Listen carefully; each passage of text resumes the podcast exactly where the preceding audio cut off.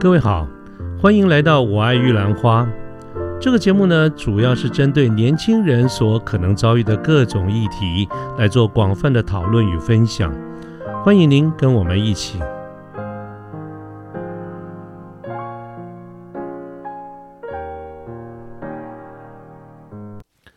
呃，各位早安，我是卢天记。现在是民国一百一十年的六月一号星期二的上午。那么再过三天呢，就是六月四号。说到这个六月四号呢，它是一个非常重要的一个日子。在三十二年前，也就是在一九八九年的六月四号那一天，在中国的北京的天安门广场这个地方呢，发生了一件呃惊天动地哈、非常轰轰烈烈的一个活动，一场运动，叫做天安门事件。那么今天呢，我就想跟大家来聊一聊这个事件。刚才提到呢，在三十二年前，就一九八九年的六月四号这一天啊，天安门这边发生了一些一件事情，就是中国人民解放军的坦克车开进了天安门的广场，那么直接的碾压在现场的人民，那么他们的机关枪呢，也无情的去扫射了在现场上百万的，包括学生、工人、小市民，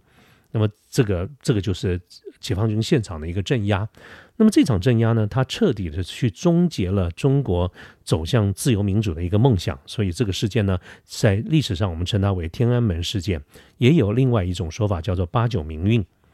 那么这个八九民运，这个天安门事件，它是什么样的一个经过呢？是其实是这样子的哈，就是在当时在一九八九年的四月份，当时的前中共中央的总书记。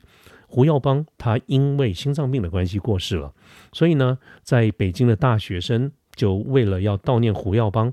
所以呢，他们在这个在这段时间，他们就游行哈，大家集结以后游行到天安门广场去静坐。那么静坐诉有两个主要的诉求，第一个诉求呢，就是为胡耀邦要争取平反。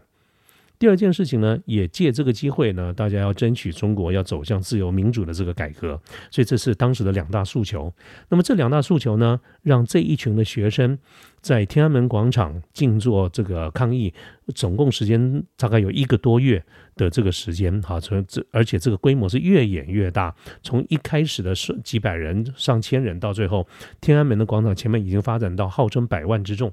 那么这样子一个大规模的这种活动，也造成了中共中央的内斗。那么他们的保守派跟改革派，因为这件事情有非常大的内部的这个斗争，而这个斗争斗争的这个结果，就是当时的改革派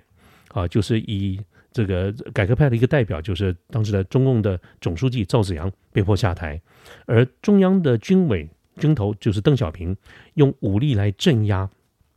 当时在广场的这个群众，啊，所以整个的事件结束了以后呢，在中共的官方他公布说没有什么死伤啊，这个只有两百四十一个人死死伤而已。但是这个数字是完全不为不为外界所接受。那么这根据当时很多在国外的这些记者啊或者相关的这些资料事后统计呢，至少超倍十超过十倍以上。一般的说法大概在两千八百人到接近三千人左右啊的死亡。啊，这是造成了一个非常大的一个伤害。这个就是在当时这一个多月来所谓的天安门事件的一个始末。那么今天呢，我就想就这个部分来跟大家聊一下。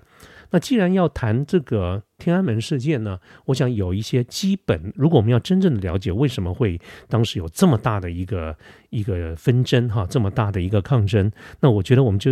有必要先了解一下。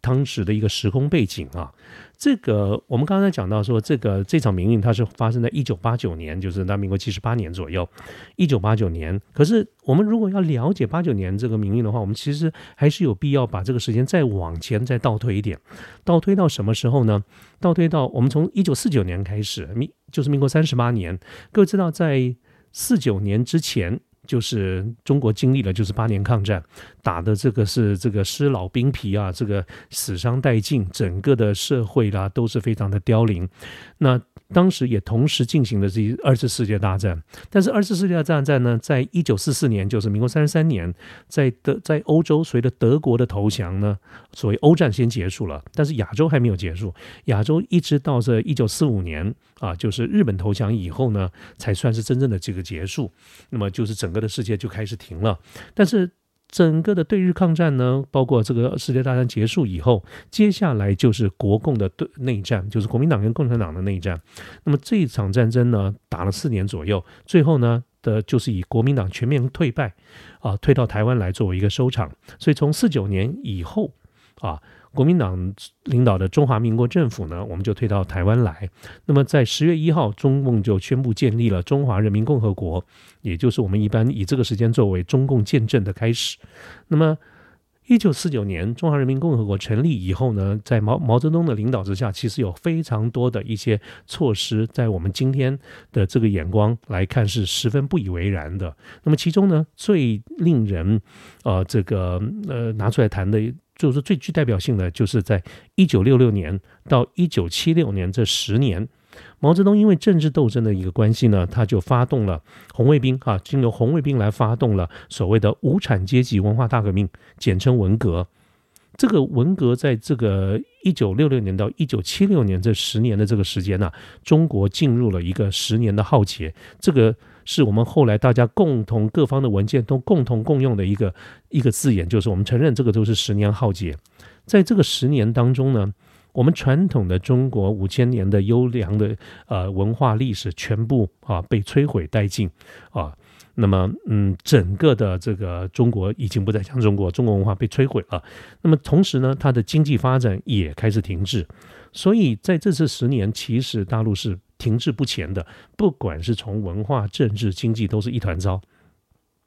那么这个文革呢，到一九七六年终于落幕。那么落幕以后呢，其实中国也真的是很累了，所以啊，大概就是大家也深具教训嘛，想该接下来看看该怎么走。那么从呃这个七六年以后的两年，也就到一九七八年的十二月，两年以后的十二月，在中共呢，他召开了第十一届的中央委员会。那么在这个中央委员会的会议当中呢，当时的中共中央副主席就是邓小平啊，他联合了陈云这些元老级的人物，他一举去扳倒了毛泽东当时有指定一个接班人叫华国锋，啊，也就是简简单讲就是政变了哈，就是邓小平发动这个政变，把华国锋扳倒了，原先。是要传传位，就是指定接班人。中共有这样子的一个习惯，就是有指定接班人。他们把华国锋扳倒了，邓小平上台，所以整个的中共就进入了邓小平时代。那么这个邓小平时代啊，斗争完了以后呢，他自己的路线，他是一个大保守派，但是在当时呢，他上台以后的路线就不再去专注在阶级斗争啊，因为实在是也没什么好斗的哈。那么生活也过得很苦，所以他上台以后呢，就专注于发展经济。那么邓小平在主政的这个时候，当他发展经济的时候，他有非常依赖两个人，啊，这两个人就是他的左右手。这个有必要跟各位介绍一下，你才会了解当时的这个时空的这个背景哈。其中呢，第一个人叫做赵子阳。这个赵子阳呢，后来在一九八零年以后，他就接任国务院的总理，他主要是负责经济方面，就是怎么样让啊去发展经济，让人民啊不要再过那么苦的这个日子，能够过一点好的日子。所以这个部分的工作是由赵紫阳来负责。那么他当时之后就是国务院总理。另外一个人呢，就是我们今天这个这一期节目的一个主角，叫做胡耀邦。胡耀邦呢，在一九八一年，就是在第二年哈，他接任了中共中央党主席。那么党主席呢，其实呃，这个就是他主要的工作就是负责平反，在文革这十年浩劫的过程当中，有造成了一大堆的冤假错案，就是一些冤狱啊，冤枉人家的假的错误的这些案子哈。那么他负责去平反。那他在呃，胡耀邦在一九八一年他接任。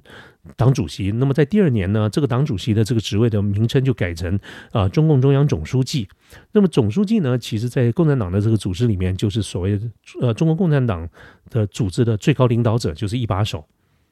那么。赵子阳是国务院总理，那么胡耀邦呢是这个中央总书记。那邓小平在干嘛呢？我们刚刚说他们两个人是邓小平的左右手。那邓小平在那个时间他是中央中共的中央军委会主席，军委会主席，所以他实际上掌控军队，所以他才是真正的中共领导人。包括啊，中共自己，包括国外都认定中邓小平才是真正的领导人。虽然啊，赵子阳是国务院总理，掌握的是行政机构，胡耀邦呢是。党的中央总书记，他造号称是党的领导人，但事实上呢，他们都不是真正真正掌权的，就是邓小平，因为他掌握军队。好，那么嗯，简单讲，在当时中共的政治就是他们三个人哈，以他们为主，中邓小平为主啊，赵子阳搞经济，胡耀邦搞政治啊。那么这个胡耀邦呢，我们今天这个主角，他在整个的过程当中，他其实是非常得到邓小平的信任。而且呢，因为他负责，他作为一个党的总书记，我们刚才说他主要的一个任务是政治平反，所以在他的任内，他平反了好几十万在文革的期间受到各种的冤屈的这些这些案例啊，所以得到很多的呃这个党的干部啦、人民的这些喜爱。其中呢，还包括了他平反了习仲勋。习仲勋是谁呢？就是习近平的爸爸。啊，所以在当时，习近平也在 当时也是苦过来的哈。所以这个胡耀邦呢，是深得这个人民的这个喜爱，包括党的干部等等，因为他做了很多的这些事情。那也因为他们呃从经济、从政治上面走向改革，所以呢，在当时整个一九八零年代。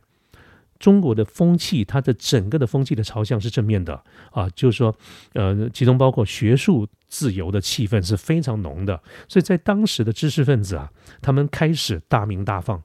啊，因为中国家对这方面是容忍的啊，所以知识分子大鸣大放，甚至很多人他公开质疑共产党的领导啊，就是各种的方式发表言论啦啊，有点非常像民国初年的这个五四运动一样哈，就是说在当时可以说是言论是百花齐放。所以在整个一九八零年代的这个气氛里面呢，胡耀邦是公认的哈，就是大家都同意他其实是非常积极的在推动中国的民主化。可是也因为是这样子的一个路线，所以胡耀邦跟邓小平之间的一个关系就开始出现变化。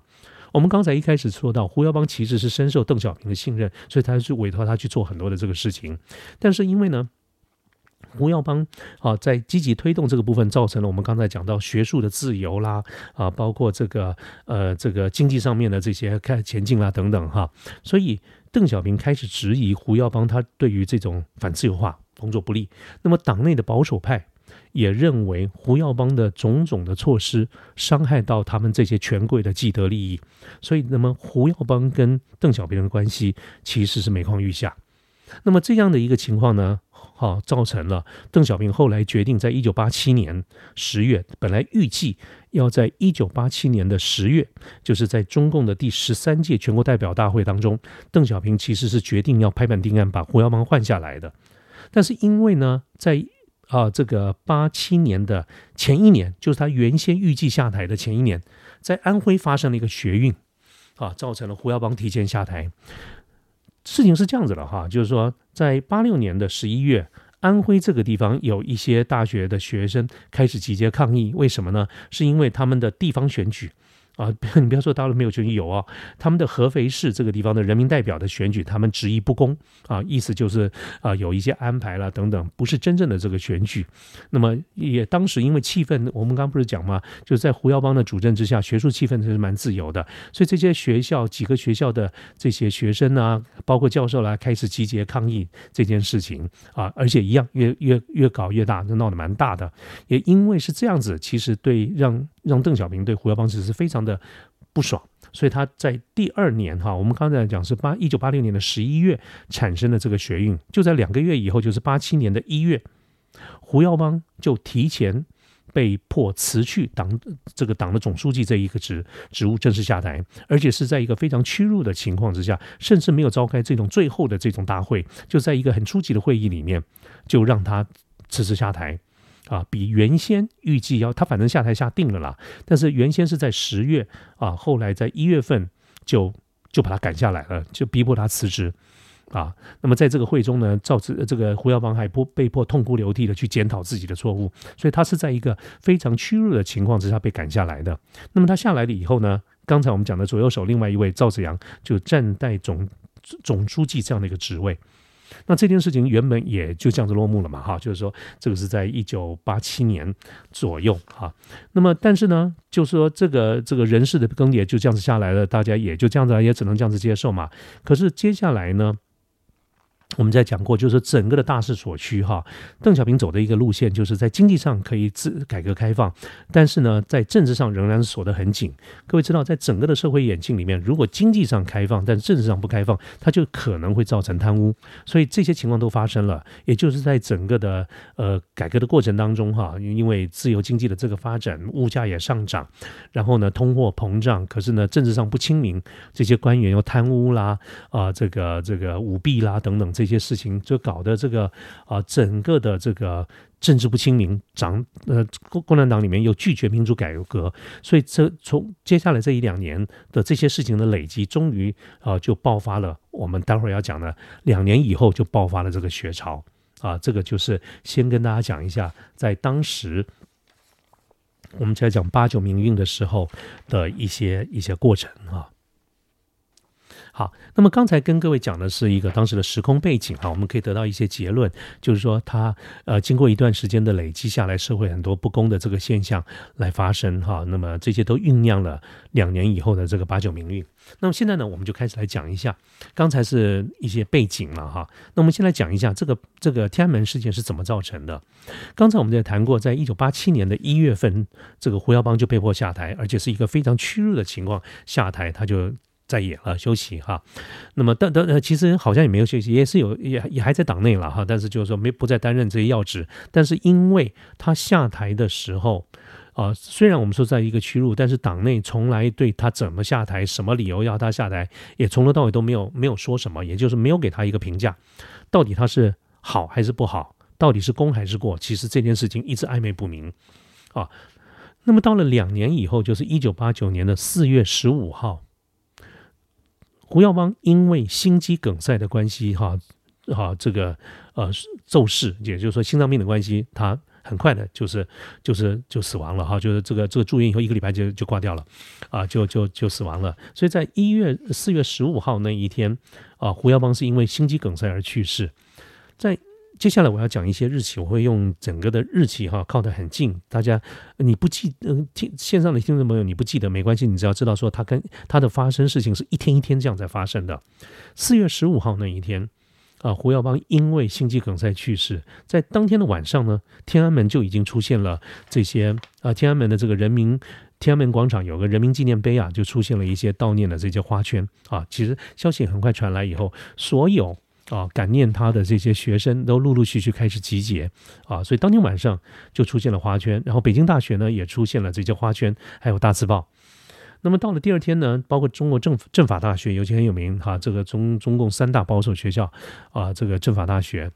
呃，也出现了师生几百个人集合了以后，从校园出发，他们徒步啊，带着花圈走了三个小时，走到这个天安门广场去悼念胡耀邦。那么这是第二天呢。那当天的晚上呢，以王丹啊，后来著名的这个领袖王丹为首的北京大学的上千名的学生也加入了啊，所以这个各位可以看到，从十五号、十六号开始，陆陆续续啊，这些学生都在集结。那么一直到了四月十八号，也就是两天以后呢。啊，两三年以后呢，在北京的天安门广场上集结的学生已经非常多了。那么这些学生呢，他们就自发性的有一些组织啊，开始就集合起来，并且提出七项要求。这个七项要求呢，就是希望跟中共中央提出七点要求。其中第一点就是希望中共的党中央能够正确的评价胡耀邦的功过是非。我们刚才跟各位提到，在两年多前，胡耀邦下台是在一个非常屈弱的情况之下，他下台了，就让他辞职。可是什么？原因辞职，他到底是做的好还是不好？这两年台没有任何的一句话啊，也就简单讲就是 no comment 了哈。那么当然了，所以呃，这个因为有这种情况，所以胡耀邦死了以后，胡耀邦包括他的家属都要求中共中党中央给一句话，就是请给他一个历史评价。那只不过，呃，胡耀邦的家人是非常的温和的哈，所以，呃，没有造成中共的党中央的太大的反弹，所以他们仍然帮他举办了追悼会。但是在广场上的这些学生，他就就有很强烈的要求了。我们刚才讲到学生的七点要求里面，第一点就是要求要正确的这个评价胡耀邦的功过是非，这是第一点。当然，其他的诉求包括新闻自由啦、集会自由啦等等一些。我们今天已经习以为常，在当时是一个非常重要的概念，就是整个要求走向自由民主哈，这是当时学生的七点要求。但是这些要求提出来以后呢，啊，中共的党中央一律已读不回。所以在四月十八号提出来了这些要求没有得到回应之后呢，在第二天四月十九号，在现场的差不多有两千人左右，他们就转到这个，就马上徒步啊游行转到中南海。中南海呢，其实就是当时中共的中央政府所在地啊，这个中南海的门口去抗议。那么他们要求国务院总理李鹏出来对话，当然也没有人理他，所以这个要求也没有达到这个诉求啊，所以。好，十八、十九这些，大家这些学员、学运、哈学生们的要求，通通没有得到回应。那么，这造成了第二天，也就是四月二十号，北京各个大学已经开始在串联了。原因是什么呢？原因就是，呃，他们也得知了中共的党中央预计在四月二十二号，就是呃胡耀邦的头七啊，四月二十二号那一天要举办一个追悼会。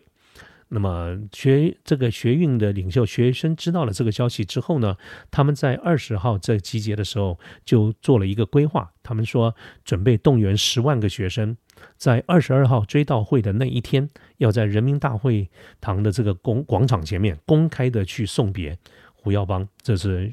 这是这样他们的一个行动，所以到目前为止，你可以看到中共的党中央对胡耀邦还是会办一个这个追悼会。那么人民呢，要在广场上追悼这个胡耀邦。这个目前直冲突还不算非常的大，可是随着这个学员哈，这个学生啊，在这个广场上集结越来越多，其实对党中央、中共党中央其实也造成一个蛮大的一个压力哈。所以他们的这个保守派、改革派就开始。好，激烈斗争了。那么其中呢，这个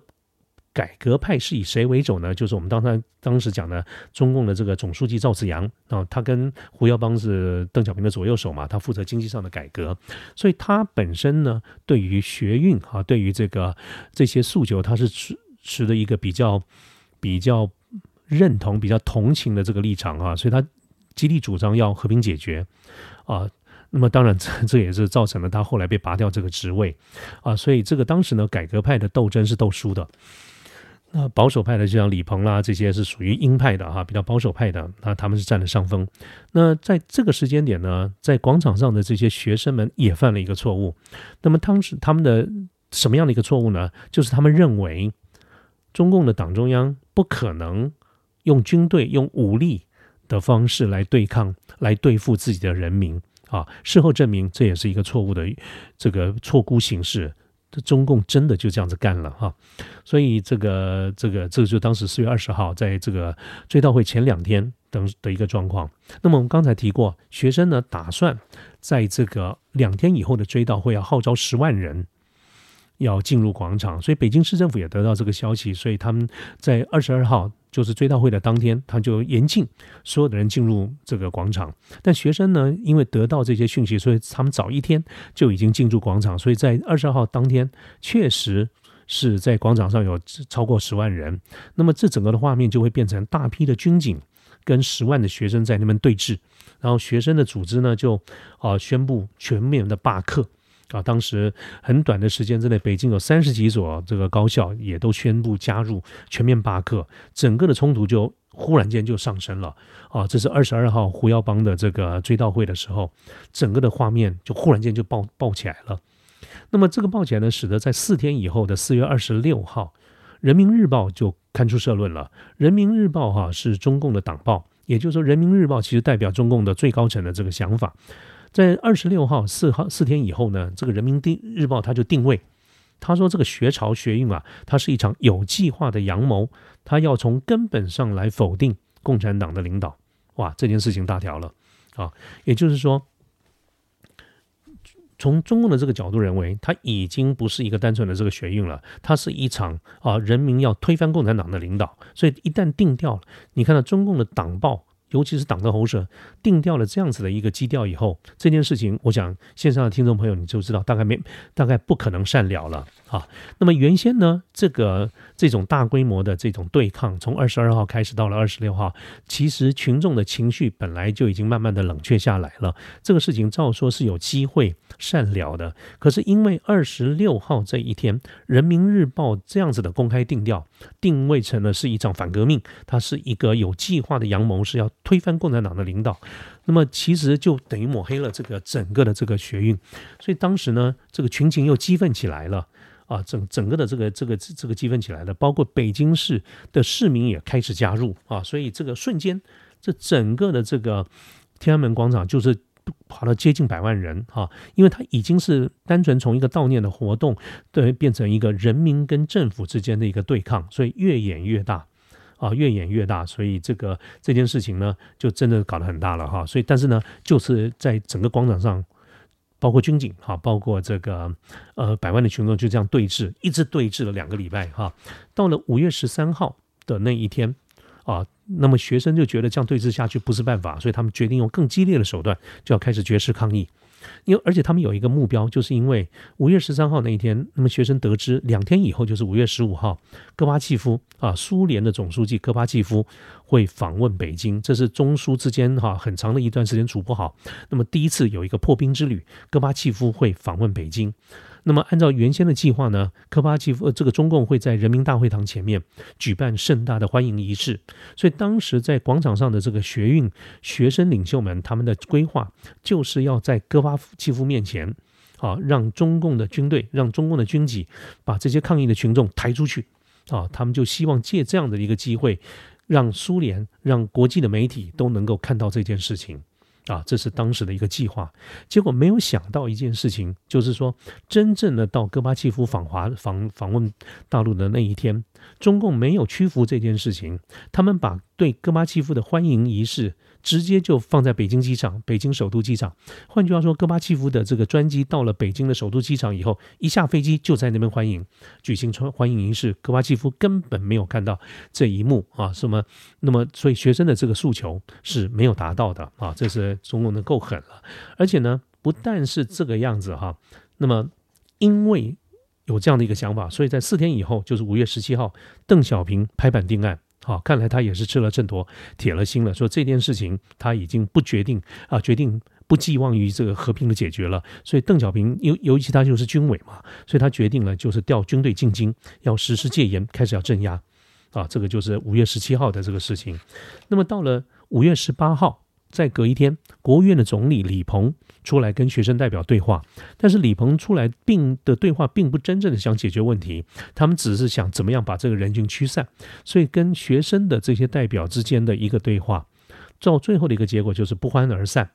啊，不欢而散。那么学运到这边已经是很悲哀了，啊，大概是很悲观的，大概没有什么。没有什么善了的这个可能性。那么现在关键的一天出现了。刚才讲的是五月十八号，哈，五月十七号，邓小平决定要镇压。五月十八号，李鹏出来对话，又再次不欢而散。啊，我觉得在中共中央事后判断，在那边大概已经不抱什么希望了。那么到了五月十九号那一天，啊，的深夜，哈，赵子阳忽然出现在我们刚刚讲了哈，赵子阳是属于改革派，他忽然就出现在天安门的广场。跟同跟这个在现场的这些学生啊，这个表示关切，而且呢，表达歉意。他说，一直这我们看到很多记录影片，他就在讲说对不起，他来晚了等等这一些。所以他整个出现在这个呃天安门广场的时候的这个立场，其实是同情学运的。那因为他出现在这个地方是五月十九号的深夜，所以在第二天五月二十号，邓小平就直接罢免了赵子阳。啊，直接就罢免了，而且呢，开始加快调动军队进入北京。那么到了二十七号那一天啊，就是这个这个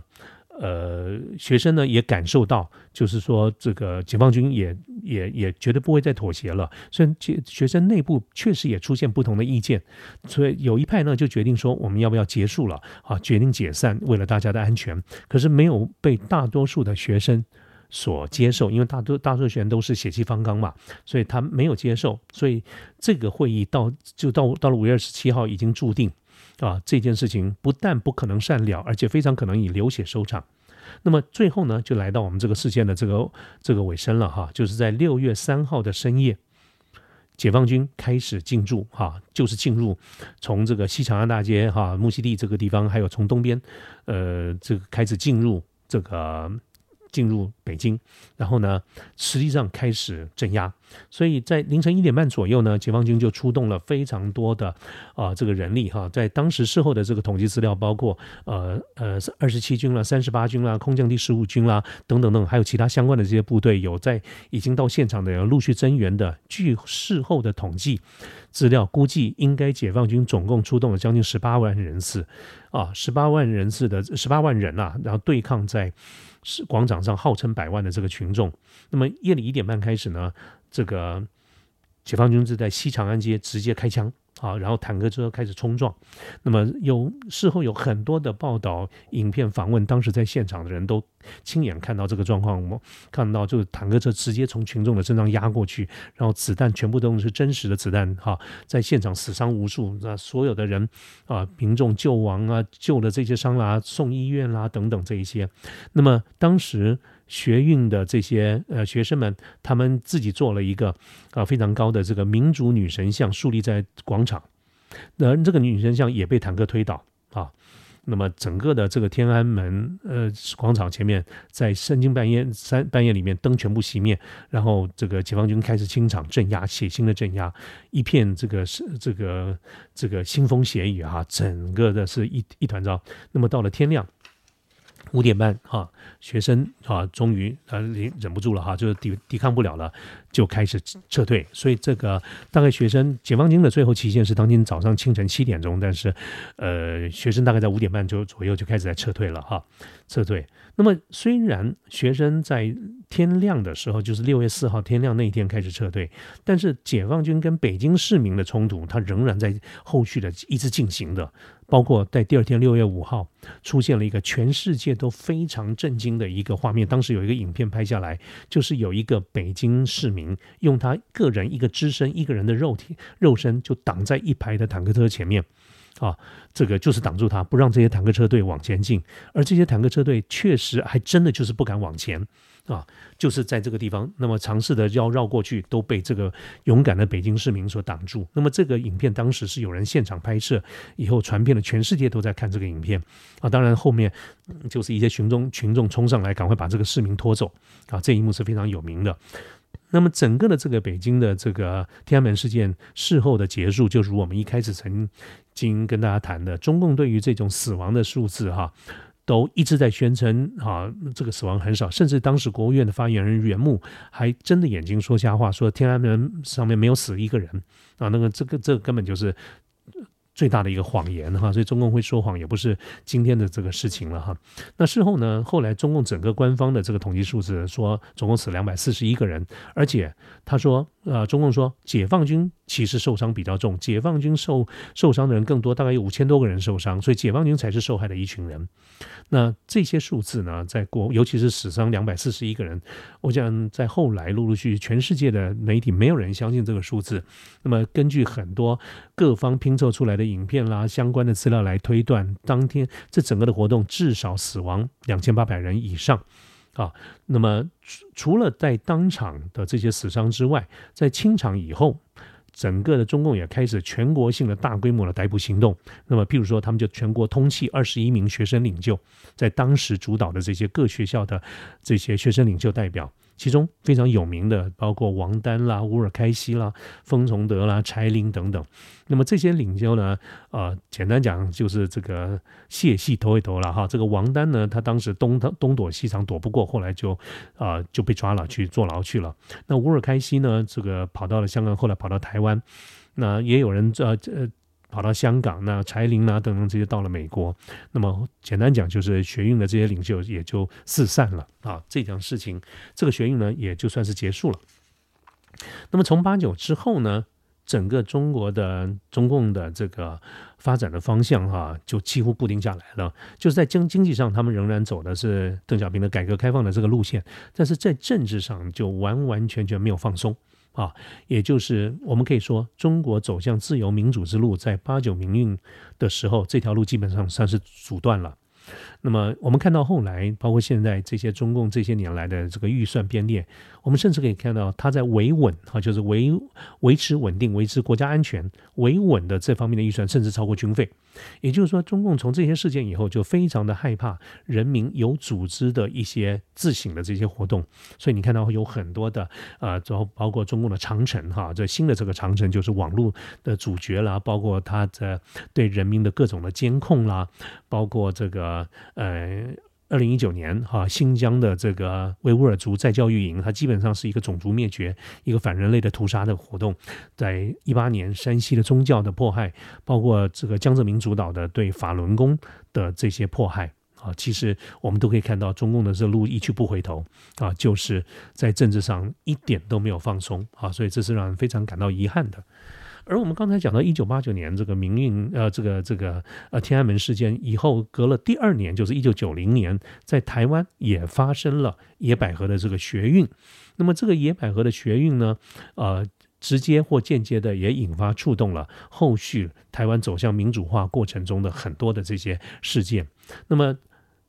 差别在什么地方呢？就是。野百合的这个学运后来引发的这些活动中，它仍然不是一帆风顺，有很多的困难，很多的阻挠。但是整体上来说呢，它都是朝向正面的发展，所以才会有我们台湾今天的这种民主自由的这些成就。而在前一年发生的八九民运，哈，就是如我们刚才所描述的这个过程，哈，其实呃，整个中国的民主发展的路可以算从那个时候就被掐断了。好，这是同样的，在一两年之间，两岸都有这样子的一个学运，但是是一个。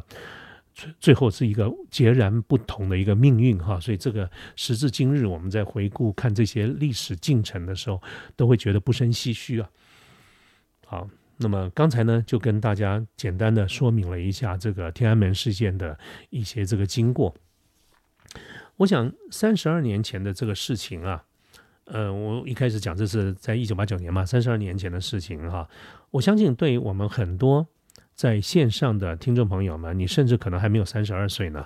你可意思就是说，当这个天安门事件发生的时候，你可能搞不好你根本还没出生呢，或者是你就算出生，你的年纪应该也不大啊，所以你应该对这方面是没有什么记忆，甚至来说你搞不好非根本不太清楚知道当时发生了什么事情啊，这是为什么？但是我当时是在的，我当时就已经是二十几岁的人了。我们当时在很多的这个电视上，包括啊及时的这个转播，包括在当时在大陆的这个现场，天安门的现场，有很多国内外也是国外的这些记者啊，家的一些录影、这些影片，这些到目前为止在网上。在 YouTube 上面，各位都可以找到非常多的这个影片。这些事情，中共是绝对没有办法去否认的啊！是，所以中共也并没有否认八九民运，但是他刻意的去低调，并且他把它定位成是一场反革命。那么这些是我一直都不能够认同的。所以为什么我是有感而发啊？今天想要。做做这一期的这个节目哈，最主要的原因也就是啊，再过几天就是六四了哈，我们真的是悼念六四，也千万不要忘了这件事情。我们更应该要去珍惜一下我们今天所能够在台湾享受到的这些民主自由，真的是得来不易哈。虽然虽然我们在每天的生活当中，大家很多人都会说，哎呀，怎么这个吵吵闹闹啦，啊，吵吵闹闹啦，这有什么好呢？还不如你看人家呃，在大陆那边多有效率呢。我这点我是要跟大家讲，我是完。完全不一样的看法。我曾经在不同的节目里面也提到过，我真正认为民主自由真正的一个重点未必一定是效率。我甚至来说，我必须得承认，从效率面来看，民主制度未必是有效率的，它甚至不如一个集权制度。可是你有没有想过啊？就是因为是这样子哈，所以我们人有表达自由的一个权利。当我们在讲说我们在大陆看到建都市建设很快，他们说拆就拆，你有没有想过，如果你是被拆的人呢？好，我们常常看到都市重建的这个计划在我们这个地方，因为要不断的协调啊，不断的协调地主啊，只要有一家不答应呢，我们就可能很麻烦了。对，这些确实都让我们觉得，呃，这个。无奈或者是不高兴，可是我事实上更去珍惜，这背后真正代表的是一个每个人都有权利为自己的主张啊来坚持，来来来来来争取啊这样子一个基本的精神。所以呢，我是非常非常珍惜我们今天所拥有的这一切。所以对于现在很多社会的这些现象，包括最近。包括疫苗的这些事情啦，包括很多的事情，我们确实在社会上，大家因为有不同的党派、不同的立场，我们看到很多的这些 argue，很多的争执哈。那我不晓得线上的听众朋友你是怎么看的？但是在我来看呢，我仍然用非常正面积极的态度，我觉得我都乐观其成，不管我对这些争执的某一方或者某几方的意见认不认同，我都还尊重每一个人都有。机会都有这样的一个自由表达，这也是我觉得我们应该要非常珍惜的这一点啊。那我想从这个这个今天的这一集节目哈，那之后呢，陆陆续续我也会稍微整理了一下我看到的一些这个现象，那么有一些。呃，可能跟经济是情况有关，那么有一些跟政治也会有关啊，所以呃，我就尽可能的在不要过分的表达我的政治立场之情况之下，我仍然啊，对于这些相关的议题不会去避讳，我会很愿意做一些整理，然后来跟各位分享，并且发表一些的看法。那我想今天的这个节目呢，就到这个地方结束啊。那么呃，祝福大家有一个美好的一天。那我们的节目到这边结束了啊，谢谢大家，拜拜。